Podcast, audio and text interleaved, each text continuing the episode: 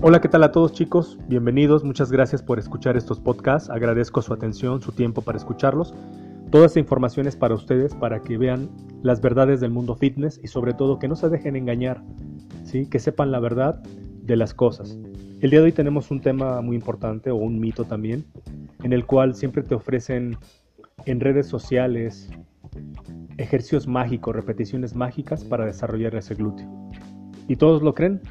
¿Sí? El título de hoy es La genética y el desarrollo de los glúteos. Ahora bien, la genética juega un papel muy importante en el desarrollo de tu musculatura y sobre todo en los glúteos. Como, eh, como, un ejemplo, y lo digo con todo respeto, no es lo mismo la genética de una mujer brasileña, venezolana, cubana, ya que su genética por nacimiento les otorga excelente masa muscular en sus caderas, es decir, en sus glúteos, sus muslos. Tan es así que ellas, con el simple hecho de entrenar en el gimnasio, desarrollan con gran facilidad sus glúteos. Así es. Y lo digo con respeto, no es lo mismo la genética de una chica asiática o mexicana. Claro, sí llegan a desarrollar excelente masa muscular, pero a veces tienen que trabajar más para lograr ese objetivo de ese desarrollo. Ahora bien, los glúteos que ustedes observan en esas chicas de redes sociales y que lo hacen ver tan fácil, nuevamente les digo, son brasileñas, rusas, cubanas, etc. Claro, Entrenan duro, con disciplina y eso se respeta. Pero les ayuda su genética y muchas de las ocasiones, el mayor porcentaje, y se los digo porque yo lo veo, en los gimnasios, porque así es, es una verdad, utilizan otras sustancias como esteroides anabólicos para desarrollar sus glúteos.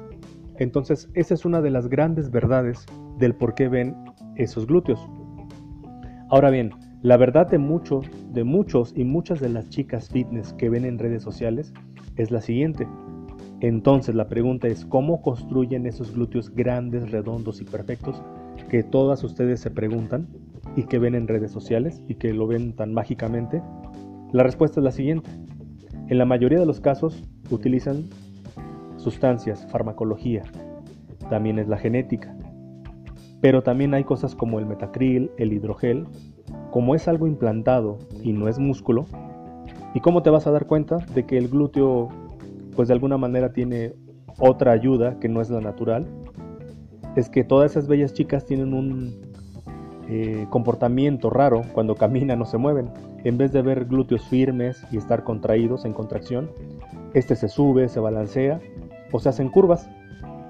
También aparecen las exageraciones con los glúteos desproporcionados, es decir, al resto de tu cuerpo. No hay una proporción de los glúteos a tu tren superior y anatómicamente también hay artificiales. Por ejemplo, la curva que se hace en la parte superior después en la espalda. Ahora bien, aquí dejo claro algo, que todos tienen derecho a hacer lo que quieran en sus cuerpos, pero sería bueno que fueran sinceras y sinceros con las demás chicas y no engañen a la gente. ¿Sí? Y también otra cosa que sería bueno es que les digan que todo tiene su precio. Ejemplo, las intervenciones de glúteos pueden causar daños a los tejidos, y existe el riesgo de afectar los vasos sanguíneos que pueden llevar a la muerte y dejar secuelas pues muy graves en su cuerpo.